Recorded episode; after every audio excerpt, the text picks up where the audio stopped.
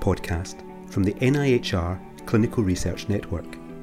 My name is Allan Gaw, and it's a pleasure to have you with us. I'm joined today by Dr. Rachel Smith, who is Programme Manager for the MRC Regulatory Support Centre. Rachel's background is in science, the NHS R&D department, the Chief Scientist Office in Scotland, and the Research Ethics Service. Currently, her main interests are in training in regulatory and governance affairs in relation to human research. Dr. Smith, thank you very much for talking to us today. It's all right, thank you. Now, in the last 10 to 15 years, we've seen a lot of changes around the regulation and legislation of clinical research and human research in the UK. On top of all that, there are many emerging technologies and new opportunities as well as new challenges. It would seem that now, as perhaps never before, we need a highly trained and highly aware research workforce. So, can I begin by asking do you think we are exactly where we need to be in this complex educational landscape, or are there any unmet needs that we should be addressing? Yeah, I mean, I, uh, you're right. It's it's um, a lot has happened, a lot is changing, and it's pretty much constant. I don't think we are where we need to be yet uh, in terms of even actually understanding fully what uh, educational needs are. We have an incredibly diverse workforce, um, not just in the NHS, but within universities and other research organisations, doing all sorts of uh, interesting research. Busy, busy people who are highly motivated to do the right thing, but uh, don't have a lot of time, very time poor. Uh, and they are expected to, well, comply with an increasingly complex set of uh, rules and regulations. I think uh, it is difficult when you go and ask people what their educational needs are in terms of regulation and governance. It's often difficult to articulate it if you are not aware of the landscape. So you have to be quite aware of what's going on in order to be able to identify what it is you don't know, if you know what I mean. It's that kind of known knowns and unknown unknowns um, situation. So I think it is very difficult to find out what um, people's precise needs are, but we definitely uh, have a very eager workforce who want to know, want to do the right thing, uh, maybe not too sure what exactly it is they do need to know. I think a lot of people come to regulatory training often with very specific questions in mind. They don't necessarily know what the legal basis or the kind of governance basis of their question might be, but they know what their question is. And they, they come to face to face training with a very specific, as I say, a specific issue to be answered. So, yes, I don't think we are we, I also ought to say, actually, we're also obviously working in an era where there isn't very much money. So um, providing training is not, you know, cost free. Face-to-face training is definitely not cost free. Um, even developing e-learning, there's a, quite a large cost up front involved, and so I think it's time really to have a good look at what we need and how we're delivering it, so we can be both on top of our game in terms of preempting what's coming and making sure people are able to, to do what they need to do, but also that we can do that in a cost effective way. And that's a, a massive challenge. You're alluding, of course, to the, the, the real breadth of, of, of, different kinds of research that are done, and obviously the, the huge array of different professional groups involved. And uh, as you've said, really no one size is going to fit all here, is it? Um, from your experience working with researchers in the MRC, how do you think we need to tackle this? I'm, I'm thinking particularly, uh, you, you, you alluded there to people coming along with specific questions, perhaps from their experience of research. Clearly, that would imply that they have all, they're already active researchers, having some experience. But a lot of research is delivered to people at the outset of their careers. Mm. When you think about the timing of delivery of research, yes. does that matter? Yes, I think it does. And you're right, because there's two different communities, if you like. There's the, the novice researcher setting out, um, who may have a lot of experience clinically or in, in, in other fields, but has not actually embarked on a research career per se.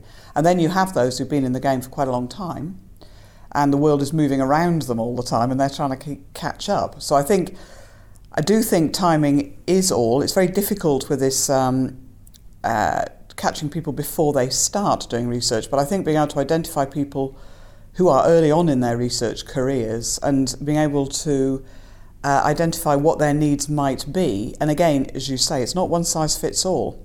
You know, we have, say, in the MRC, researchers who deal with big data projects, for example. They, they almost never see a patient, and yet they're handling massive amounts of uh, patient identifiable data, data directly from the NHS and from other um, sources. There obviously are, there is a legal framework in which they have to work, and yet, you know, learning about kind of face-to-face interactions, consent issues, stuff like this is not relevant at all for that community. But they have they have a very big need to learn about what actually happens to be a horribly complicated area of regulation, all stuff around data. So I think we I think it's important that as uh, we identify novice researchers setting out in a career and identify the likely kind of regulatory issues they may face in order to even if even if it's not to make them into experts and I think that's another thing that maybe we've tried to do in the past try and make researchers into regulatory experts and I think that's a mistake. It's more about embedding little bells in the back of people's head so that when they start to do certain things a bell rings tells them right I'm about to embark on something that's regulatorily different from where I was before ever met a regulatory expert well, yes, I have some. Um, and uh, I think it's true to say that, um, yes, they're few and far between. Um, clearly, the, the, the way that we actually deliver this training and education, there, there are a variety of different options, and various advances in technology have mm. offered us new possibilities here for education and training, such as online distance learning, perhaps even social media. Um, do you think we're making the most of these, particularly as you alluded to the, the cost implications of, of uh, education? I don't think we are, no. But um, we appear to have, at face value, a massive wealth of technology available. But I think there's some real challenges with implementing it. And I think it's still early days. We haven't really fully worked through how this should work. I think for regulatory training to be remotely useful, it has to be relevant. And relevance is often actually quite a personal thing. It's uh, I found that with face-to-face training, you really have to be on the ball and able to deliver same messages to very very different sets of people. Each person in the room has comes from a slightly different place, has different experiences, has a different role within the research, whatever. So tailoring the message is critical. And That's quite difficult on an e-learning platform. It's not a flexible platform. It tends to bash it out. The other thing that I think um, I've always tried to encourage in face-to-face training is learning from peers. There's a massive amount to be gained from hearing other people's experiences, learning from each other as an audience. And in fact, um, something the MRC has tried to do and continues to try to do is to um, orchestrate, if you like, mixed audiences particularly around some sort of ethical discussive type issues, like, for example, how to handle health related findings, to run training sessions, which, or, or learning sessions really they are, around, um, inter, uh, sorry, um, introducing ethics members, ethics committee members, and researchers, and getting mixed audiences to discuss the same topics.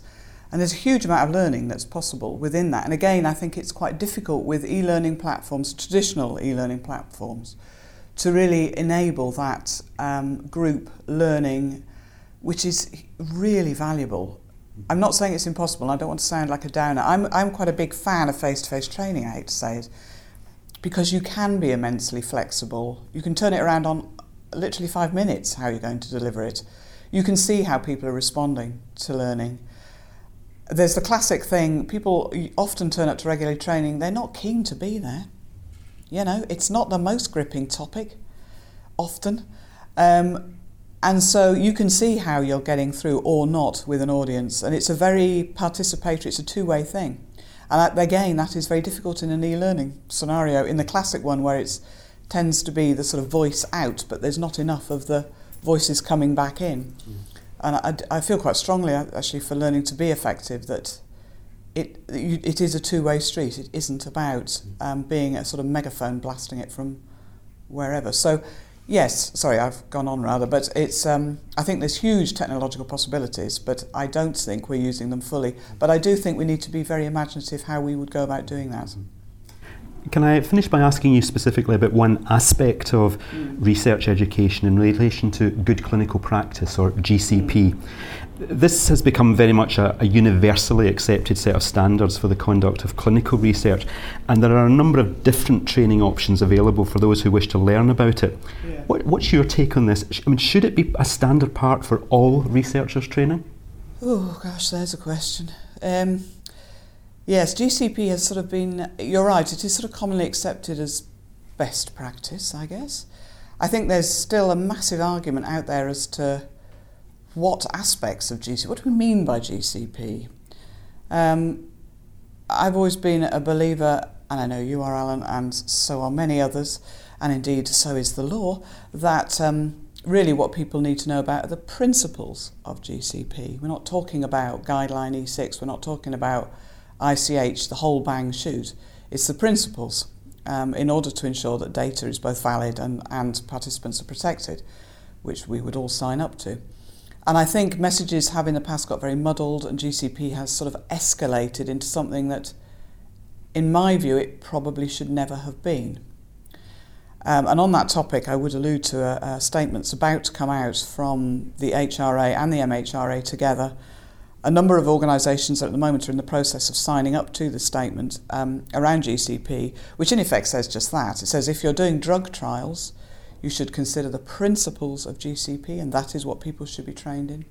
Uh, and actually, if you're doing non drug trials, there's no real need to do training, formal training in GCP principles or otherwise. I, I have a slight, I suppose, a, um, a slight hankering that I, I think the principles of GCP are incredibly worthwhile for any sort of research. Because what the principles really are about, just trying to deliver, as I say, good quality data which is robust and unarguable, transparently collected, and that you do that in a way without either harming or removing the dignity um, or, or whatever of uh, research participants. And those are things that I think we would all want to espouse and would all strive to work towards. And so I actually do think by concentrating on the principles, I think they are relevant for every sort of research. But again, the thing that's really difficult in terms of training is what kind of training do you give in terms of even just principle, uh, complying with principles to someone who is involved in a multi-site drug trial, for example, compared to someone who is running a cohort study um, and following the same individuals throughout their lives from aged, I don't know, say, I'm making this up on the hoof, age 20 through, you know, right the way through aging. Um, though the needs and the risks posed by those different studies are very different. And I think it's, but it's not, it's not to say that we ignore the risk in one and not in the other. Uh, the risks are very different. And I'm, when I say risk, I'm not just talking about risk to safety. I think GCP is also about good quality data and also about the dignity of individuals. And so we're not talking about GCP only being important where you're doing something that could be slightly risky in terms of the harm of participants.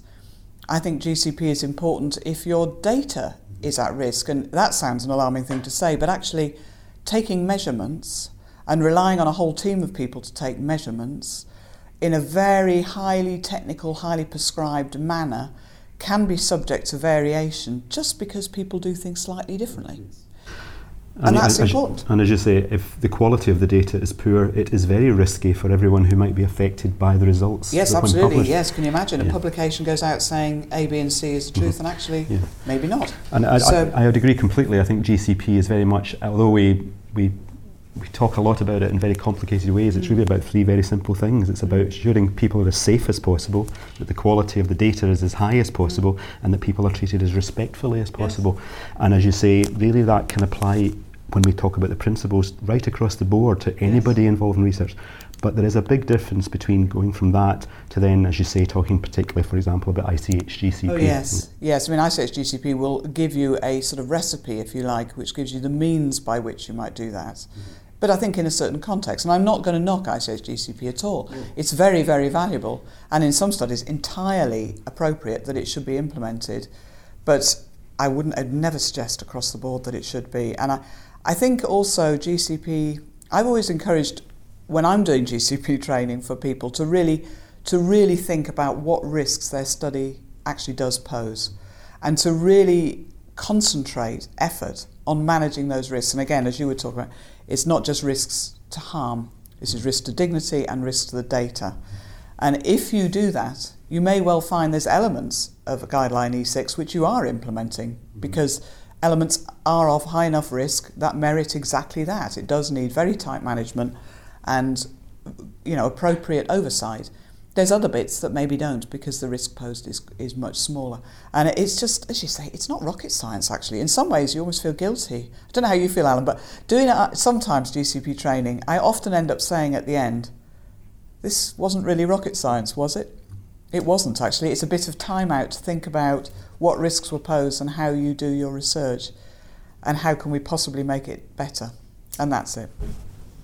Dr. Smith, can I ask you, you have mentioned that perhaps ICH GCP is not necessarily the, the, the, format that everybody should be learning within research. Do you see any potential drawbacks in, in going down that path? Well, yes, I guess I can. I mean, well, first of all, there's the money, because actually it's quite a complex thing to, to teach and learn. But um, more than that, I actually think it, it tends to blind people to what they're actually doing. You end up following a recipe and forgetting to think about why are we doing this. And GCP is, yeah, it's about good quality data, protecting the health, the dignity, respecting your research participants. If you lose sight of that, then we're in a very dangerous game. So actually, yeah, I think following blankly a recipe without really thinking about it is not where we want to be at all. We'd rather have a workforce that have really thought through what the risks are, what they're trying to do, why they're trying to get there, and thought through what the solutions might be to um, issues that may pose risks to the quality of their data or to, say, the autonomy of their research participants. And that isn't teaching ICH GCP as a kind of recipe book. Um, we've, we've talked about this research landscape. We've talked a little bit about the, the content that we might deliver. We've talked a little bit about the, the timing when we would deliver it. We've talked a little bit about how we do it and, and who should receive it. But I think what comes across very much to me is just the importance of education and training for our research workforce. And uh, I think we do have to be agile in our approach to it and, th- and be thinking really how best to make use of the limited resources that we have. Dr. Smith, thank you very much for talking to us today. No, thank you. Been a pleasure. You've been listening to The Business of Discovery, a podcast from the NIHR Clinical Research Network. I hope you'll join us again next time.